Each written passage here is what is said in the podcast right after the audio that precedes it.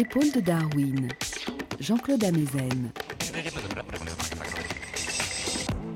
Bonjour à tous. Sur les épaules de Darwin, sur les épaules des géants. Nous sommes faits de mémoire et d'oubli, de l'empreinte en nous de ceux qui nous ont précédés, des modifications que cette empreinte a subies de génération en génération depuis des temps immémoriaux.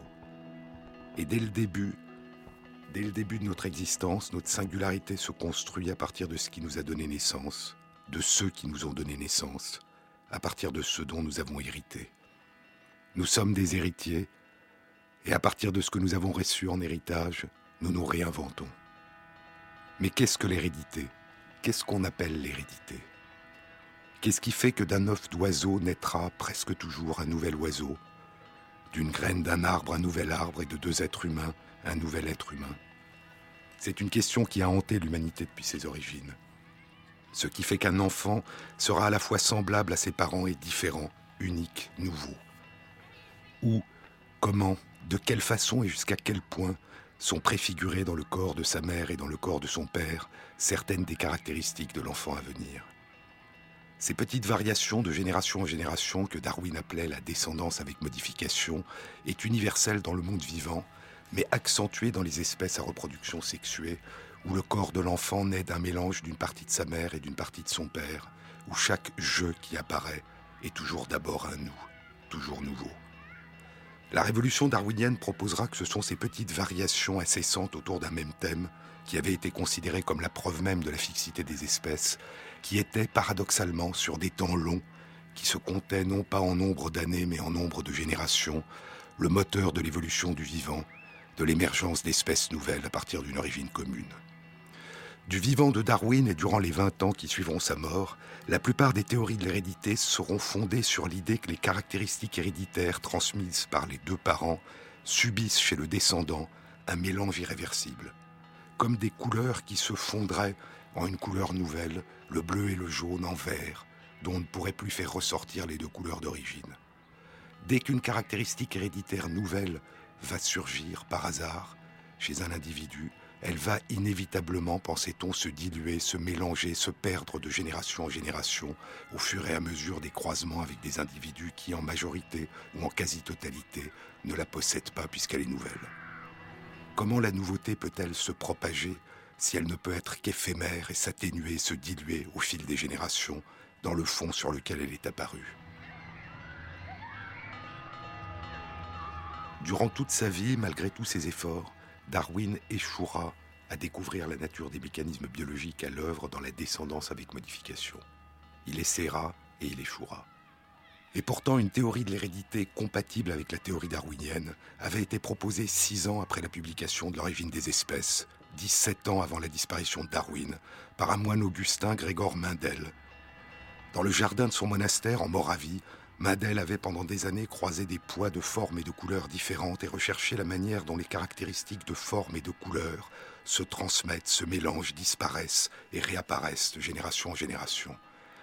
Dans un article au titre discret, Recherche sur des hybrides de plantes, publié en 1865, il décrit sa découverte des éléments qui construisent les formes, ce que le botaniste Wilhelm Johansen appellera 40 ans plus tard les gènes. Mendel expliquait que les supports biologiques de l'hérédité étaient l'équivalent de particules discontinues, on dirait aujourd'hui des quantas, transmises pour moitié au hasard par un des deux parents et pour moitié par hasard par l'autre parent.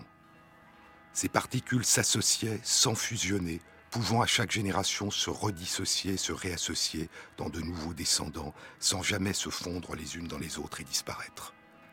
Mais la publication de Mendel dans une revue scientifique locale en langue allemande et dont il n'enverra qu'une quarantaine de tirés à part dans le monde, demeurera confidentiel et méconnu pendant 35 ans. Après la mort de Darwin, on trouvera sur un rayon de sa bibliothèque un exemplaire de l'article de Mendel, dont les pages non détachées témoignent qu'il ne l'avait pas lu. Et ainsi, l'une des réponses au mystère qu'il avait tenté d'élucider toute sa vie dormait chez lui parmi ses livres.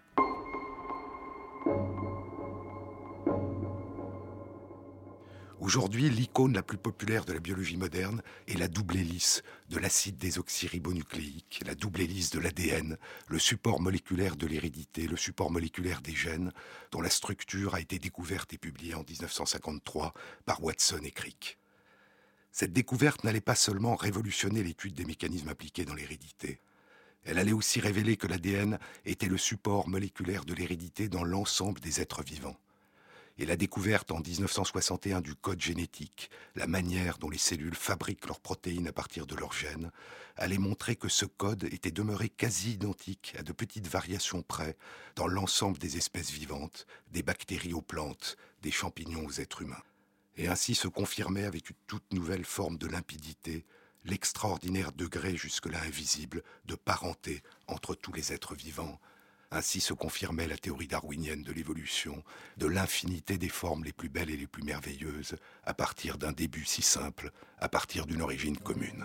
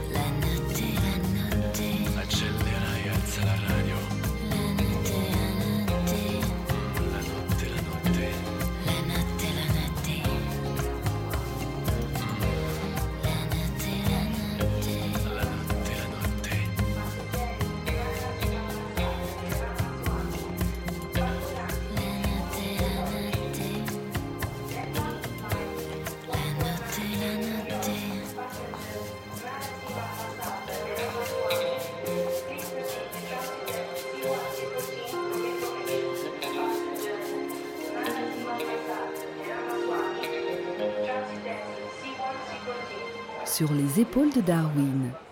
La grande aventure de l'exploration des mystères de l'hérédité a été, avant et après la découverte de la double hélice de l'ADN, riche de surprises et de découvertes extraordinaires, et parfois apparemment étranges.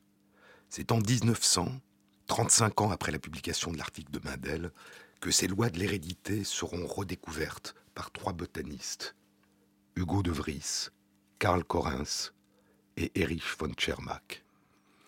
Puis on découvre que les lois de Mendel, la génétique, n'expliquent pas seulement l'hérédité des plantes, mais aussi celle des animaux. Il y a dans l'univers vivant une unité des mécanismes à l'œuvre dans l'hérédité qui entre en résonance avec la théorie darwinienne de la parenté entre les êtres vivants. Durant les années 1920, des mathématiciens, Robert Fisher, John Haldane, Sewell Wright, montreront comment l'accumulation, la diffusion dans des populations de changements génétiques minimes, de petites variations aléatoires, de petites mutations initialement rares, peuvent avoir progressivement au long des générations des conséquences considérables en termes d'émergence et de propagation de la nouveauté. L'étude de l'hérédité devient statistique, une étude sur des populations au long des générations, c'est la naissance de la génétique des populations mais il s'agit d'études théoriques. On ne sait rien de la nature matérielle des gènes. De quoi parle-t-on quand on parle de gènes et de quoi parle-t-on quand on parle d'hérédité? Dix ans plus tôt, Thomas Hunt Morgan, à l'Université Columbia à New York, avait commencé à étudier l'hérédité de manière très différente chez la petite mouche du vinaigre, la drosophile au ventre noir et aux yeux rouges. Il découvre et étudie des mutations qui se transmettent à travers les générations, changement de la couleur des yeux, changement de la forme des ailes, des antennes.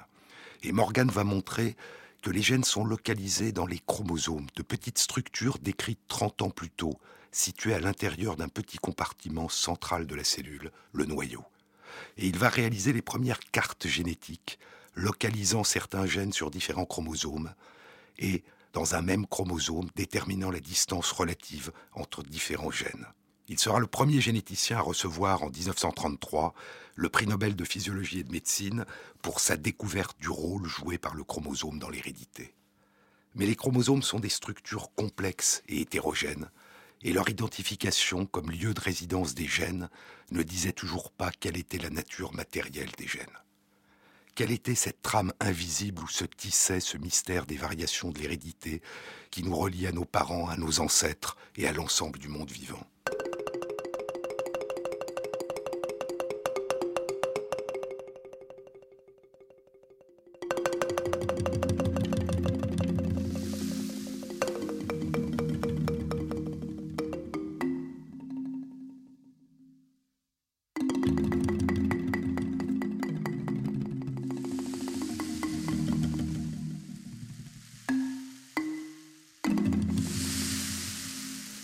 De vie devrait peut-être être nommé le corail de vie, avait écrit Darwin dans ses carnets secrets à l'âge de 28 ans, parce que la base de ses branches est morte, parce que les espèces qui ont donné naissance aux espèces nouvelles ont disparu, parce que les ancêtres sont morts après avoir donné naissance à des descendants.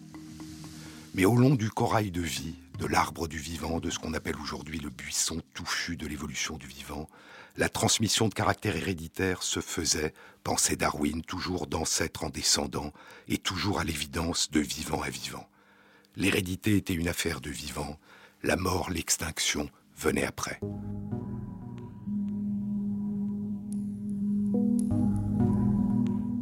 En 1928, Fred Griffiths fait une découverte extraordinaire qui sera longtemps méconnue puis oubliée par la plupart des biologistes. Des caractères héréditaires peuvent être transmis à des vivants par des morts après leur mort. Que peut signifier une telle notion? Darwin avait fondé sa théorie sur l'étude des animaux et des plantes, mais la découverte de l'ADN n'est pas venue de l'étude des plantes, ni des animaux, ni de la petite mouche du vinaigre. Griffith travaille à Londres sur l'hérédité d'organismes microscopiques qui venaient tout juste d'être découverts du vivant de Darwin, les bactéries. Griffiths étudie la transmission de caractères héréditaires chez les bactéries. Il étudie une bactérie qui cause des pneumonies, le pneumocoque. Il utilise dans ses expériences deux souches différentes de cette bactérie. L'une, nommée S pour smooth, lisse, est entourée d'une capsule de sucre et cause une maladie mortelle quand elle est injectée à des souris. L'autre, nommée R pour rough ou rugueuse, est dépourvue de cette capsule de sucre et ne provoque pas de maladie. Les deux souches sont facilement distinguables au microscope et Griffiths pense, ce qui se révélera plus tard exact, que la souche rugueuse a subi une mutation génétique qui a rendu inutilisable l'un des gènes qui permettent à la bactérie de fabriquer la capsule de sucre. Griffiths réalise une expérience dont le résultat est extrêmement étrange. Il co-injecte un mélange de bactéries lisses tuées par la chaleur, qui ont perdu leur pouvoir infectieux, et de bactéries rugueuses vivantes qui sont incapables de provoquer une maladie. Et les souris meurent toutes de maladie. Et les seules bactéries qu'il peut retrouver chez les souris sont toutes des bactéries lisses vivantes.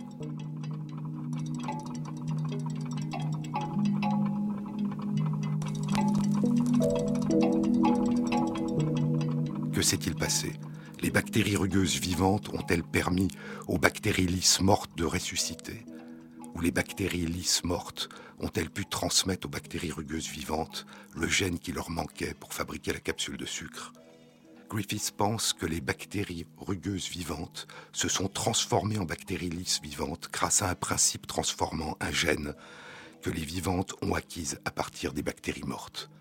Et ce gène, ainsi que la capacité de fabriquer la capsule de sucre, est désormais hérité de génération en génération par tous les descendants de ces bactéries transformées. Griffiths avait découvert un mode de transmission héréditaire très fréquent dans le monde bactérien, la transformation bactérienne, la capacité de bactéries vivantes à acquérir à partir de bactéries mortes et à transmettre ensuite de manière héréditaire à leurs descendants des gènes qu'elles ne possèdent pas. Mais quelle était la nature matérielle de ce principe transformant Another bride, another June, another sunny honeymoon, another season, another reason for making whoopee.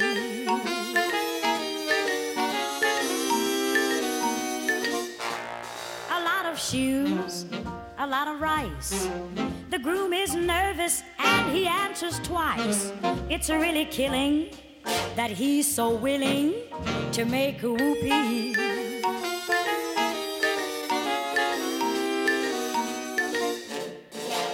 Picture a little love nest down where the roses cling.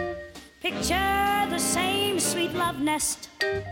Think what a year can bring.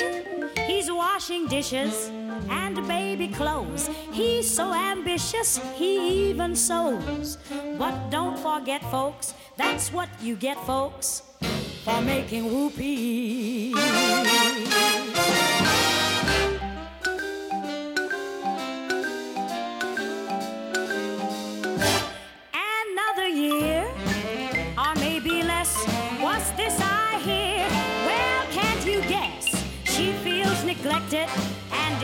Suspected of making whoopee. She sits alone most every night. He doesn't phone her, he doesn't write. He says he's busy, and she says, Is he? He's making whoopee.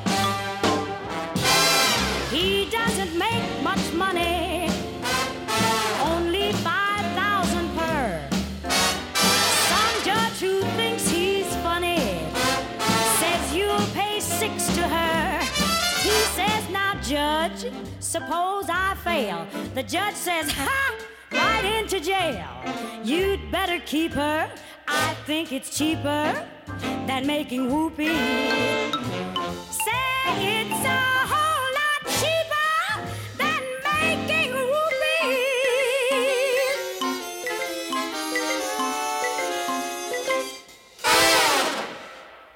Loin de Londres, loin de Griffiths, à l'Institut Rockefeller à New York, Oswald Avery se passionne pour les résultats étranges de Griffiths. Avec Colin MacLeod et Maclean McCarthy, Avery va essayer pendant plus de dix ans d'identifier la nature de ce principe transformant, la nature des gènes. Griffiths ne connaîtra jamais la réponse. Il a été tué en 1941 lors d'un bombardement de Londres par les Allemands. En 1944, Avery, MacLeod et McCarthy publient leur découverte. La nature chimique des gènes, tout du moins chez les bactéries, et l'acide désoxyribonucléique, l'ADN, formé d'un sucre, le désoxyribose, de phosphore et d'une succession de quatre bases azotées différentes, l'adénine A, la thymine T, la guanine G et la cytosine C. Une gamme de quatre notes. Cette gamme de quatre notes pouvait-elle suffire pour rendre compte de l'ensemble de la musique de l'hérédité? Et si l'ADN était le support de l'hérédité, chez les bactéries, l'était-il uniquement chez elles ou pouvait-il l'être aussi chez les arbres, les fleurs, les drosophiles, les oiseaux et les êtres humains? La question n'allait pas être posée, parce que la publication d'Avery, MacLeod et McCarthy sera accueillie avec un très grand scepticisme. Et ainsi, la découverte de l'ADN comme support moléculaire des gènes demeurera méconnue ou ignorée pendant neuf ans, avant la publication en 1953 par Watson et Crick de sa structure en double hélice. Mais ce qui sera aussi longtemps méconnu, c'est que l'hérédité dans l'univers vivant ne se propage pas que d'ancêtre à descendants au long des générations, mais peut aussi se propager de voisin à voisin. Si chaque jeu est un nous, dans l'univers bactérien, ce nous peut provenir des voisins, et non seulement de voisins vivants, mais aussi de voisins morts. C'est ainsi que peuvent se propager dans les populations bactériennes les gènes qui permettent aux bactéries de résister à un antibiotique, de manière horizontale, de voisin à voisin. Puis chez toutes les bactéries qui ont acquis ces gènes, de manière verticale, d'ancêtre à descendant, au long des générations. Cette transmission horizontale de l'ADN et des gènes était-elle une particularité du monde ancestral des bactéries Ou pouvait-elle aussi avoir lieu dans d'autres espèces vivantes, chez les animaux et les plantes?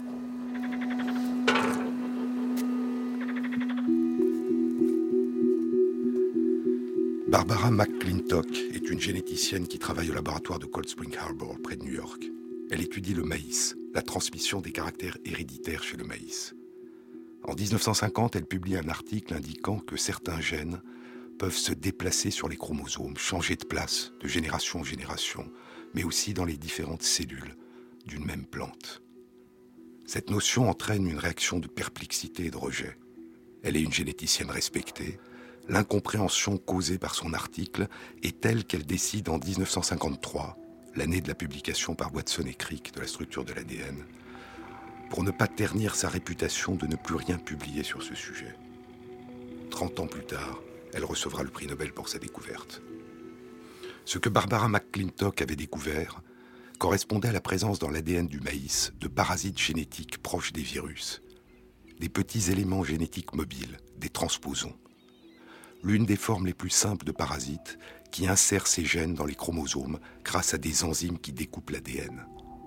Les cellules infectées par ce transposon fabriquent, à partir de ces gènes, de nouveaux transposons et les enzymes qui permettent aux nouveaux transposons de s'insérer à leur tour à d'autres endroits de l'ADN, de se transposer, de se déplacer, en portant avec eux des gènes de la plante qui se déplacent au long des chromosomes et de chromosome en chromosome. Il y a plusieurs sortes de transposons, et ce ne sont pas les mêmes qui prédominent dans les différentes familles de plantes et d'animaux, témoins, cicatrices vivantes d'épisodes distincts d'infection chez différents ancêtres communs à différents groupes de descendants. Passant d'espèce à espèce différente en emportant avec eux des gènes d'une espèce qui s'insèrent dans l'ADN de l'espèce infectée. 70% de l'ADN du maïs est constitué aujourd'hui de transposons. Il bouge beaucoup dans l'ADN de certaines plantes et peu dans l'ADN des mammifères. Les rétrovirus ont aussi fait ces voyages d'espèce en espèce et se sont parfois insérés dans l'ADN des cellules germinales, les spermatozoïdes ou les ovules, ou dans l'ADN des cellules d'un embryon, étant ainsi transmis de génération en génération dans les descendants. 8% de l'ADN humain a cette origine rétrovirale. Les rétrovirus ont perdu la capacité de se reproduire, mais les cellules peuvent encore utiliser parfois certains de leurs gènes. Durant les dix dernières années, plusieurs groupes de chercheurs, dont celui de Thierry Heidmann en France, ont montré que deux gènes d'origine rétrovirale étaient utilisés lors de la formation du placenta, le tissu nouveau qui résulte de la fusion entre une partie des cellules de l'embryon et la muqueuse de l'utérus de la mère, le lieu d'échange entre l'embryon et la mère, où se développera le fœtus. Ces gènes d'origine rétrovirale, utilisés à la fabrication du placenta, se sont insérés dans le génome d'ancêtres communs aux primates et à d'autres singes il y a entre 45 et 70 millions d'années. Chez la souris, deux autres gènes provenant de deux autres rétrovirus sont utilisés dans la formation du placenta. Variation sur un thème au cours de l'évolution du vivant. Variation sur le thème de la construction d'une interface, le placenta, un lieu d'échange entre le corps de la mère et le corps du fœtus, qui nourrit et protège le fœtus.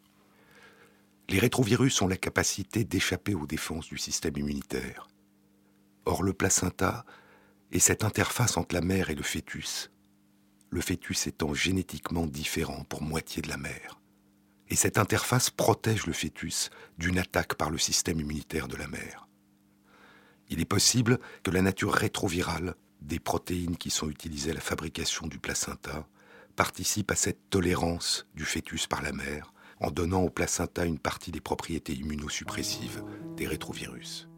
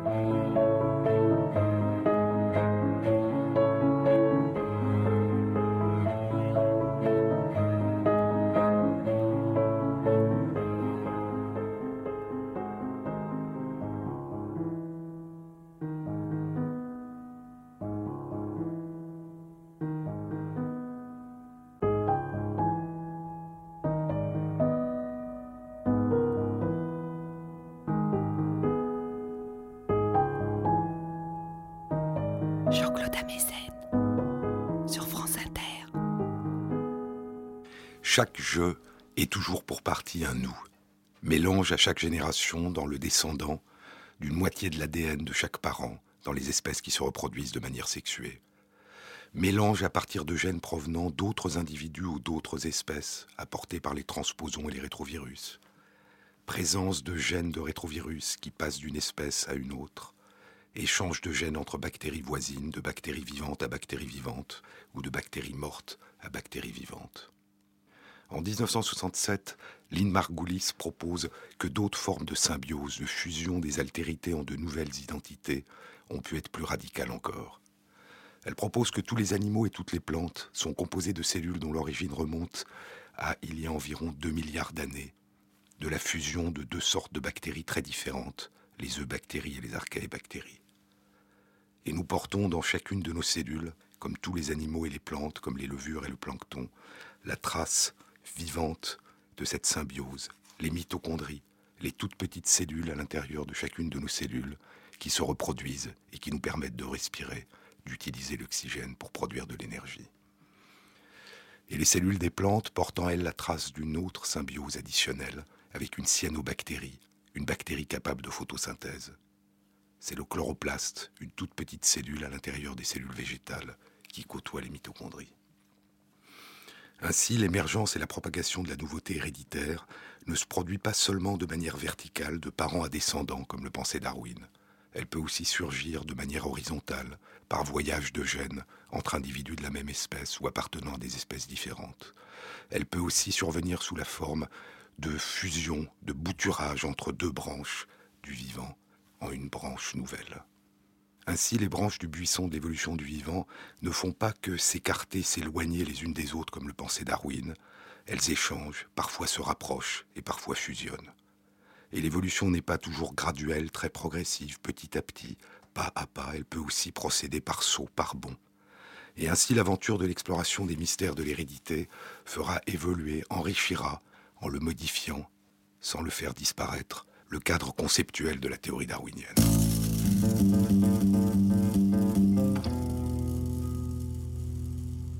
L'arbre de vie, le buisson du vivant, ressemble, comme l'avait proposé le jeune Darwin, à un corail de vie.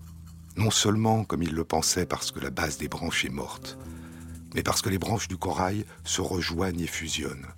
Et pour une autre raison que Darwin ne pouvait connaître, le corail qui l'avait tant fasciné durant son voyage autour du monde est lui-même un organisme symbiotique qui résulte d'une association entre de petits animaux multicellulaires et des algues unicellulaires qui réalisent la photosynthèse.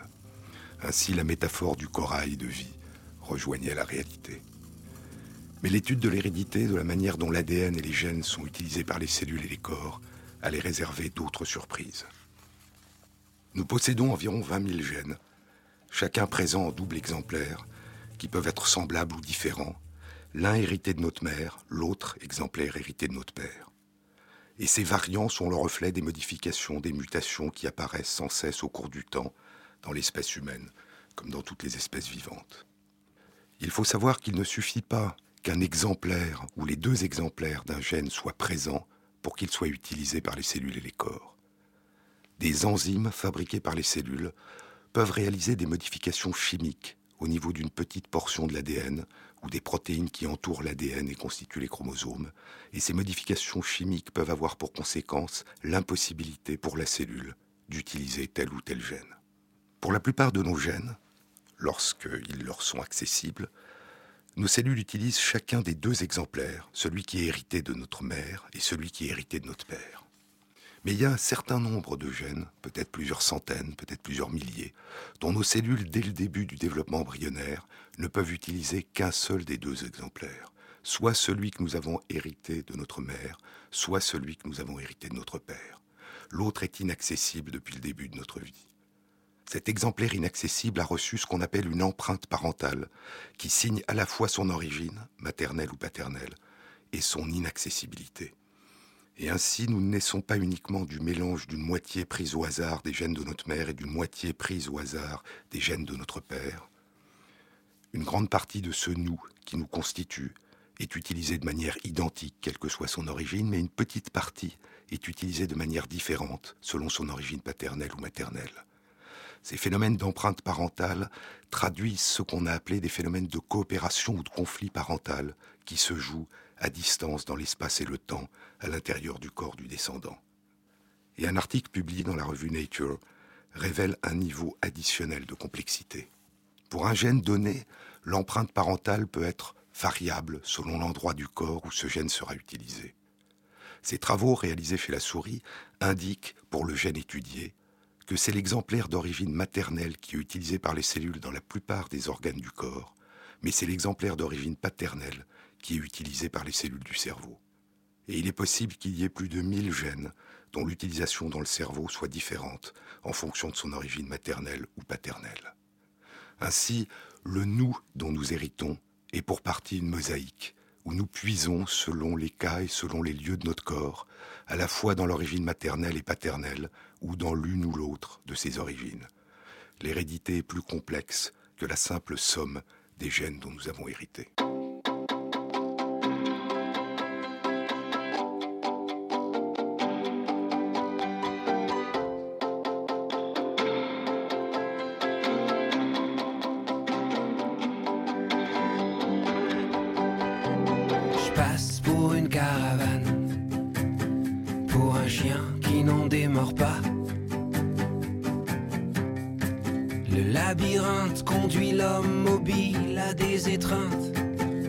Loin du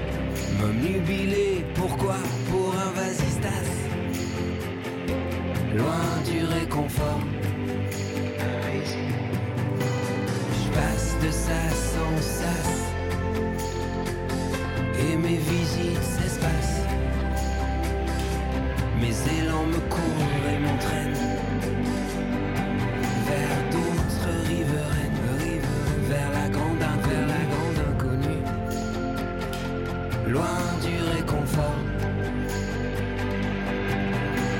Je passe de sas en sas,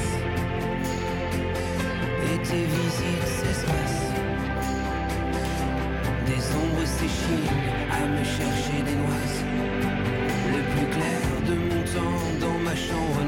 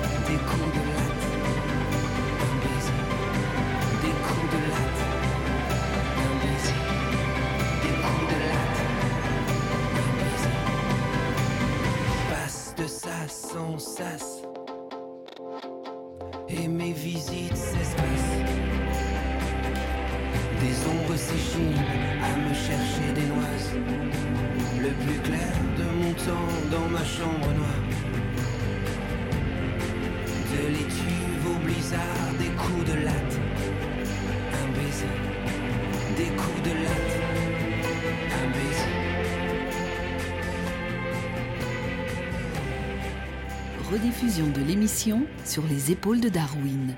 Jean-Claude Amezen. L'hérédité est une notion complexe et ambiguë qui nous parle de nos origines. Mais les origines, nos origines, n'ont pas uniquement une dimension temporelle, ce qu'il y a eu avant. Elles ont aussi une dimension dans l'espace, ce qu'il y a autour de nous. Nos origines, c'est ce qui nous a donné naissance et ce qui nous entoure et nous permet en permanence de nous construire. Nous en sommes conscients d'un point de vue affectif et culturel. Nous réalisons que notre premier sourire est une réponse au sourire d'une mère qui rend ainsi à un autre le premier sourire qu'elle a elle-même reçu longtemps avant. Nous réalisons que la langue que nous parlons, notre langue, est la langue qu'on nous a parlée et qui est devenue la nôtre. Mais nous avons souvent plus de mal à nous représenter cette notion quand il s'agit de nos origines biologiques, de notre hérédité génétique. Notre identité notre avenir est-il déjà inscrit dans le mélange d'ADN dont nous avons hérité ou est-il en permanence en train de se construire? L'ADN et les gènes représentent un répertoire de possibilités et de contraintes, mais il y a de nombreuses façons différentes de les utiliser. Et l'exploration de la complexité des interactions entre gènes et environnement constitue un domaine de recherche actuellement en pleine expansion, l'épigénétique, littéralement ce qui est au-dessus des gènes, au-delà des gènes, les différentes façons dont les cellules et les corps peuvent utiliser les gènes en fonction de l'histoire du corps et de son environnement.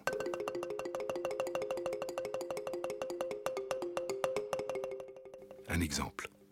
Chez certaines tortues et chez les crocodiles, le sexe de l'individu n'est pas déterminé par des gènes de masculinité ou de féminité, mais par l'un des éléments de l'environnement extérieur de l'œuf, la température. Et les cerveaux de deux embryons génétiquement identiques répondront à différentes températures par la production de différentes hormones sexuelles qui détermineront la construction d'un corps mâle ou femelle.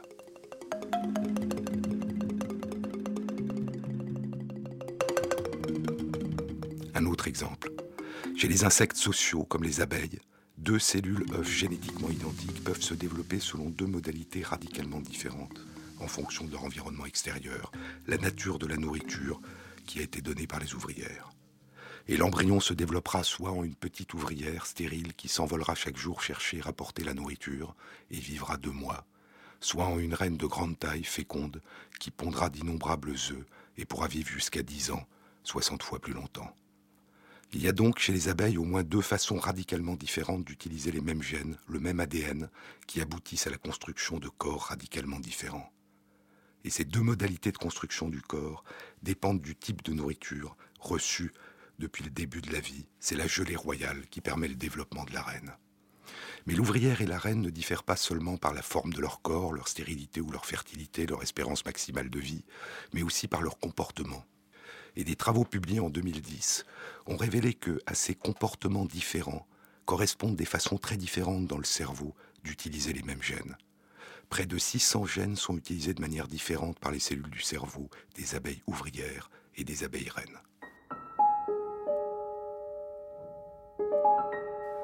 Ces interactions complexes entre gènes et environnement s'exercent aussi dans les autres espèces vivantes. Dans une précédente émission, je vous avais dit que dans de nombreuses espèces animales, la modification d'un seul gène, chez un animal vivant dans un environnement donné, ou en l'absence de toute modification génétique, la modification d'une seule composante de l'environnement, de son mode de vie, une diminution de la richesse calorique de son alimentation par exemple, pouvait avoir exactement le même effet, retarder le vieillissement et allonger l'espérance de vie maximale. Une modification de la façon d'utiliser certains gènes a le même effet qu'une modification de ces gènes.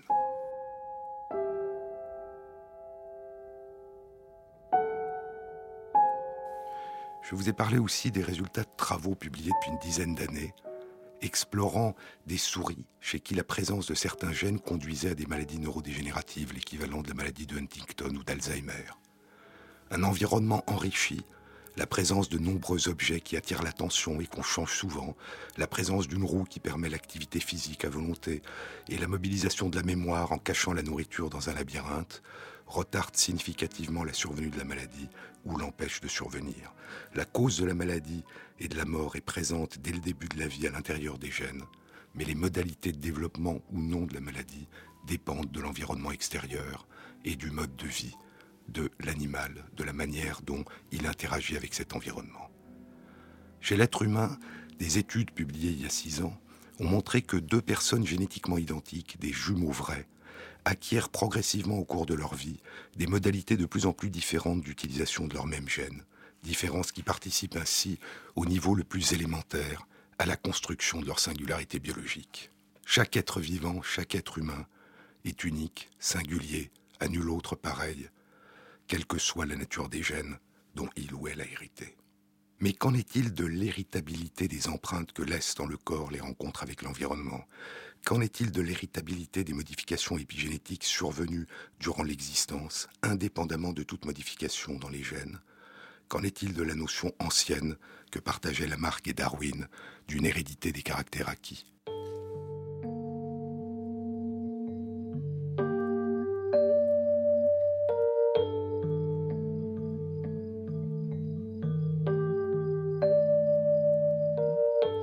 N'ai pas oublié voisine de la ville, notre blanche maison, petite mais tranquille, sa pommade de plâtre et sa vieille Vénus dans un bosquet chétif cachant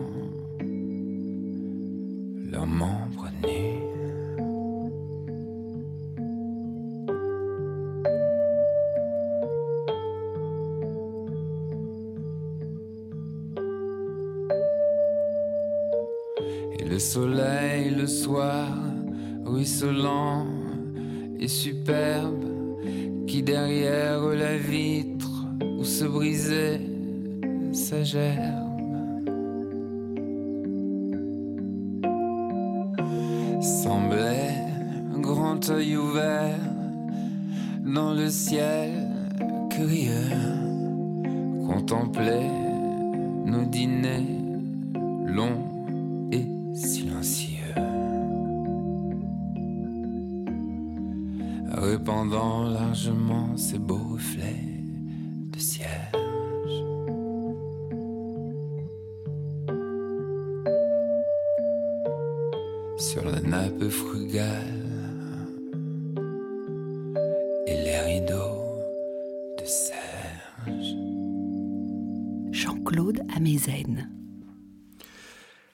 Alfred Wallace, le co-découvreur de la théorie de l'évolution, pensait, contrairement à Darwin, que les variations de l'hérédité biologique étaient entièrement indépendantes de tout effet de l'environnement et du mode de vie.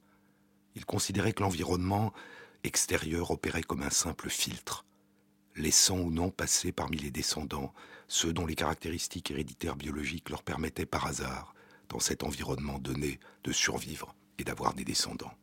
Et les successeurs et héritiers de Darwin auront pendant près d'un siècle après sa mort la même vision que Wallace, et ils considéreront que les idées de Darwin sur un effet possible de l'environnement et du mode de vie sur l'hérédité étaient une erreur due à sa méconnaissance de la génétique. Pourtant, depuis la fin des années 1990, différentes modalités d'hérédité ont été identifiées, qui sont indépendantes de la nature des gènes, mais sont dues à la transmission de génération en génération de façon particulière d'utiliser des gènes. L'une de ces formes d'hérédité épigénétique se transmet, de même que l'hérédité génétique, de parents aux descendants par l'intermédiaire des spermatozoïdes et des ovules. Mais contrairement à l'hérédité génétique, elle n'est pas liée à la transmission de gènes, elle n'est pas liée à la transmission de l'ADN. Découverte d'abord chez les plantes, elle a été identifiée il y a cinq ans chez la souris. Pour comprendre, il faut savoir que la plus grande partie de l'ADN ne contient pas de gènes. Pour cette raison, ces immenses régions de l'ADN ont été appelées ADN poubelles, parce qu'on considérait que s'il n'y avait pas de gènes, elles n'avaient strictement aucune utilité. Mais les cellules peuvent fabriquer à partir de certaines de ces séquences des molécules, des micro-ARN, qui peuvent avoir pour effet d'empêcher l'utilisation d'un gène, de le rendre inaccessible. Chez ces souris, les cellules d'un parent fabriquent des micro-ARN à partir d'une séquence de l'ADN qui ne contient pas de gène. Une fois que ces micro-ARN sont fabriqués, un mécanisme d'auto-amplification peut se mettre en place. Des enzymes dans les cellules refabriquent continuellement, dans toutes les cellules du parent, y compris ses spermatozoïdes ou ses ovules, de nouveaux micro-ARN à partir de ceux qui ont déjà été fabriqués, en l'absence de toute utilisation nouvelle de l'ADN.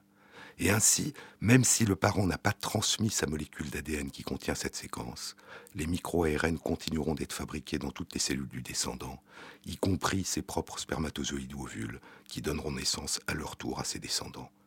Ces micro-ARN ont pour effet d'empêcher l'utilisation d'un gène. Et ainsi, de génération en génération, sera transmis ce qui équivaudrait, en termes d'hérédité génétique, à la disparition d'un gène. Mais le gène est toujours là. Ce qui est transmis, c'est une impossibilité de l'utiliser. Comme une empreinte, une mémoire ancienne, de la présence dans le passé chez l'un des parents, chez l'un des ancêtres, d'une séquence d'ADN qui n'a pas été transmise, mais qui continue à travers les générations d'exercer indirectement son effet, comme la lumière qui nous parvient à travers l'espace d'une étoile aujourd'hui disparue. Est-ce que le mode de vie peut avoir une traduction en termes d'hérédité? Des recherches publiées en 2010 indiquent que chez des rats et des souris, le régime alimentaire d'un père peut exercer une influence sur la façon dont ses descendants vont utiliser un grand nombre de leurs gènes, dans des organes qui participent au stockage et à la consommation de l'énergie, les cellules du pancréas qui produisent l'insuline ou du foie. Ainsi, un régime riche en graisse du futur père, qui se traduit par une obésité et une forme de diabète, conduira une obésité à une forme de diabète chez un grand nombre de ses filles, et un régime pauvre en protéines du futur père conduira à des modifications de fonctionnement du foie chez ses fils et ses filles. Ces résultats suggèrent que le régime alimentaire du père exerce une influence au niveau de ses spermatozoïdes qui modifie la façon dont l'embryon utilisera certains de ses gènes, une forme d'empreinte parentale paternelle liée au mode de vie du père. Et on ne sait pas pour le moment si ces effets pourraient aussi se propager au-delà de la première génération de ses descendants. Mais il y a une forme entièrement différente d'hérédité épigénétique, dans laquelle la propagation héréditaire ne résulte pas d'une transmission de parents à descendants, d'un constituant biologique par les spermatozoïdes ou les ovules. Elle résulte d'une réinitiation par un même environnement de génération en génération, d'une même façon d'utiliser les gènes. Certains aliments peuvent avoir cet effet, leur absorption par le jeune enfant peut avoir pour conséquence une façon particulière d'utiliser certains gènes. Tant que les aliments sont présents dans l'environnement, cette empreinte se réinscrira de génération en génération. Il y a d'autres circonstances plus fascinantes dont je vous avais parlé lors d'une précédente émission, où c'est la collectivité elle-même qui réinscrit à chaque génération chez les descendants l'empreinte qu'elle a elle-même reçue de ses parents. Dans ces cas-là, l'environnement extérieur qui imprime sa trace de génération en génération, ce sont les parents. Et la lumière des étoiles disparues depuis longtemps brille de mer en mer à travers le temps.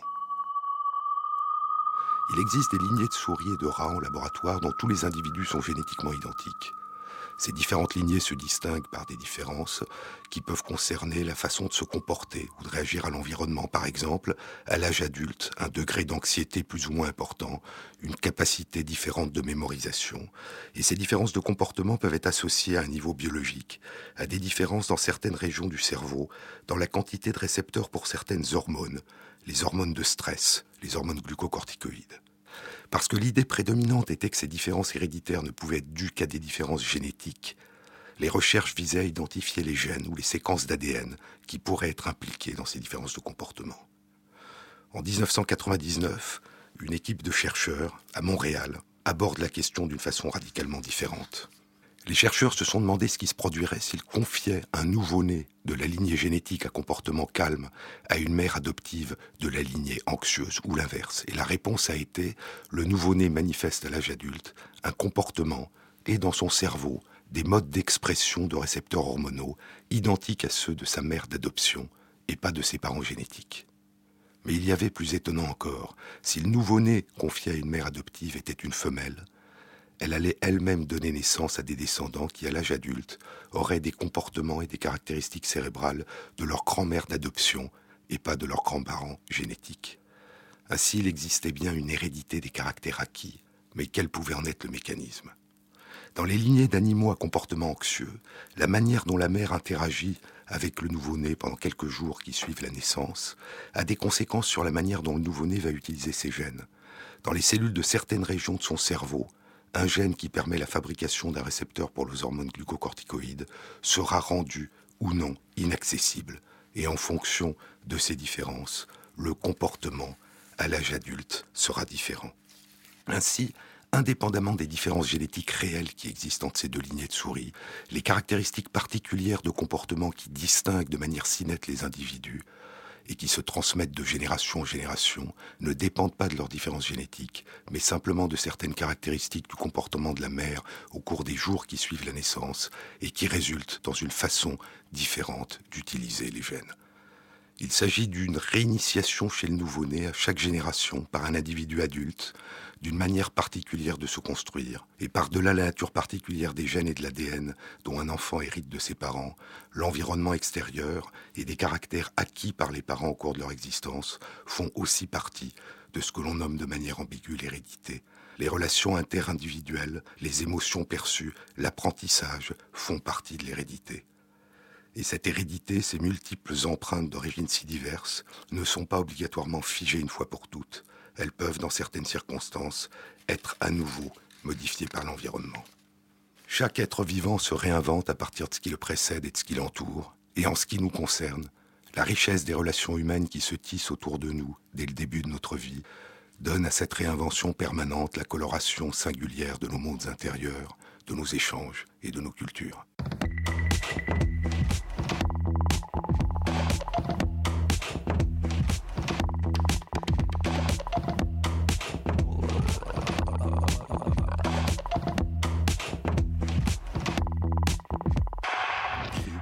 A été réalisée par Michel Biou avec l'aide de Valentine Chédebois, à la technique Gaël Brawezek et Thierry Dupin à la programmation musicale.